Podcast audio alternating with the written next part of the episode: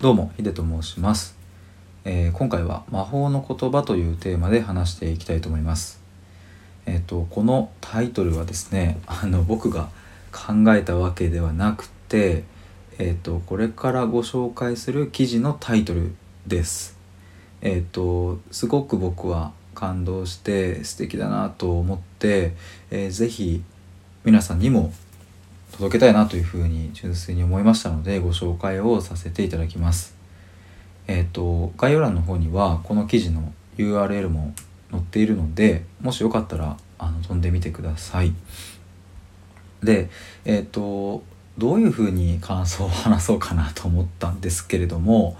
えっ、ー、とこの記事自体はですねえーと、そこまでかなり長い文章ではなくて、えーと、簡単に、えー、書いて、えー、いらっしゃる記事なので、えーと、ちょくちょく引用させていただきながら僕の感想を話していきたいと思います。えー、ジュリさんという、えー、方です、えー、ジュリさんはですねこの記事に書いてあることはですね、えーと、最初冒頭にこんなことを書いてます。私はお風呂に浸かり一日の出来事を思い返していた今日彼に会った、えー、その時久しぶりに可愛いと言われたことをふと思い出したということですつまりこの記事はですね樹里さんという女性の方が、えっと、彼とのやり取りを通して気づいたことというのを、えー、この記事に残しているというそんな記事ですね。本当に日常にあふありふれたワンシーンだとは思うんですがそこから、えー、感じ取る樹里さんの感性だったり素敵な彼氏さんの言葉だったりっていうのがすごく印象的でした。ちょっと続けますね。樹里さんは続いてこんなことを書いてます。彼はあまり好きだよとか可愛いとは言葉にしない。例えば私がこの服可愛いでしょと聞けば可愛いとは返してくれるだが自発的にはあまり言わないし私もそこまで求めていない。だからその点に関して喧嘩っぽくなることはない。いい関係だと自分では思う。むちゃくちゃいいっすよね。あのなんかこのなんだろうな情景が思い浮かぶというか時たまこうなんか言ってくれる彼氏さんと樹里さん。お互いに別にそにそこに関してそんなに干渉し合わないしっていうねいいなと思いました。で続けてこんなことが書いてあります。なぜその言葉をあまり言わないのか聞いたことがあったと、えー、その時の返答がこれあれです。彼氏さんの言葉です。こんにちはと同じ感覚になりたくないという答えだった。軽い言葉にしたくないということだ。私もその答えに納得した。これどうすか？彼氏さんがおっしゃった「こんにちは」と同じ感覚になりたくない。うわ素敵な言葉だなって思いましたね。続けてこんなこと書いてます。そして今日その言葉を言われた。つまり可愛いってことですね。えー、その時の気持ちを思い返してみた。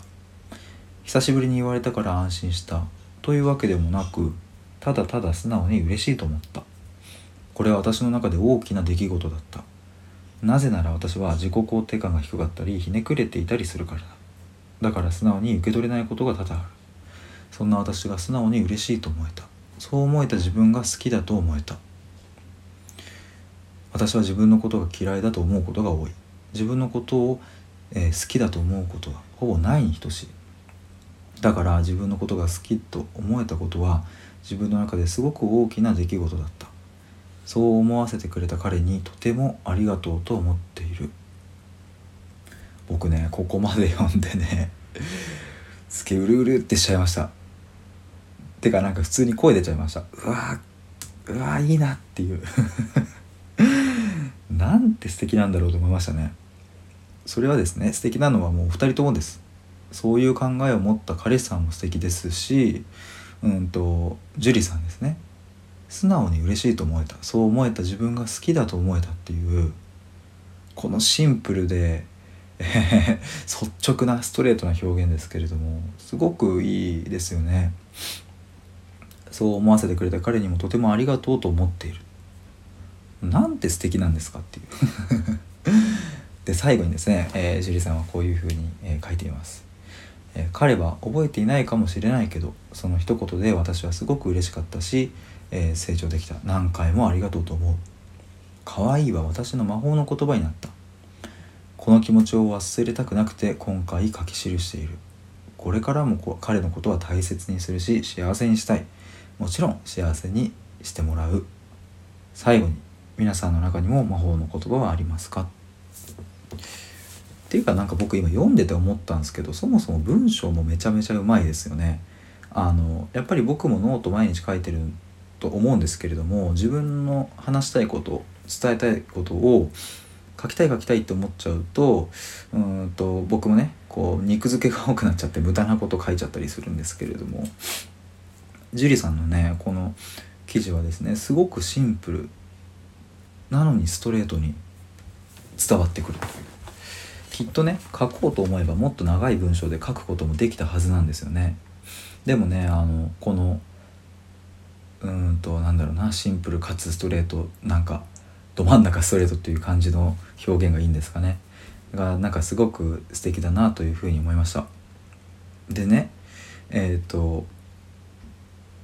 記事の途中でね彼は覚えてないかもしれないけどその一言で私はすごく嬉しかったし成長できたっていう一文があるんですけれどもうんなんかそんなのも素敵ですよね。彼氏さんは別に意識的にねそれをこう言おうと思ったわけじゃなくて多分ひょんな中で会話の中で出てきたものだったのかもしれないですけれど樹里さんにとってはそれがとても心に残る言葉になったわけですよね。そのあれですよ「こんにちは」と同じ感覚になりたくないというそこの返答がですよ。そして「可愛いは私の魔法の言葉になった」って。なんかすごくないですか？可愛いってそれこそこの世界にありふれている言葉だと思うし、うん、本当に何だろうな見方によっては単純で誰でも言える言葉かもしれませんがこのお二人の関係性の中でそして樹里さんにとってはこれが魔法の言葉になったっていううんなんかね僕は なんか話してても結構ジーンとくるんですけれども。うんあのありがとうございます。最後にちょっとこのまあ樹里さんとねえっ、ー、と今日ですねあのライブをしている時に樹里さんと出会ったんですよ。僕が、えーと、ライブ配信をしてる時に来てくださって「ではじめまして」って言っていたらあれどこかで見たことあるなと思って考えてみるとあれだったんですよ。見知らぬミシルさんという、えー、配信者の方がいて僕はそこに、えー、実はこっそり前から聞いていたんですね。でそこで樹里さんがコメントをしているところを拝見しててでそのアイコンと樹里というお名前を覚えていたので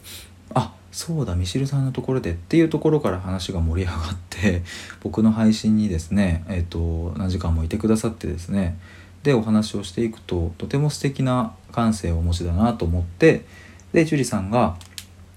書いたこのノートの記事っていうのを読ませていただいたところすごく素敵だなと思って僕が、えー、今回、えー、感想の収録を取るということになりました。僕はいつもあの5分でなるべくあのまとめて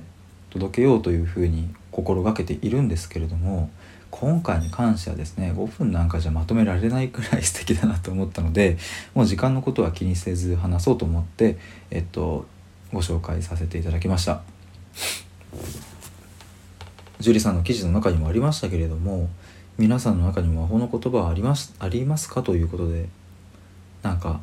是非ねこういう記事をきっかけに振り返ってみるといいかなっていうふうに思いますね。僕は今パッとは出てこないですけれどもなんだかこういうのを振り返るとねきっとあの時の誰かの言葉が蘇ってきたりとかもしかしたら今日のこの樹里さんとの出会いがねいつか何かの時にこう思い出してね来るかもしれないですしねまあ分かんないですけれども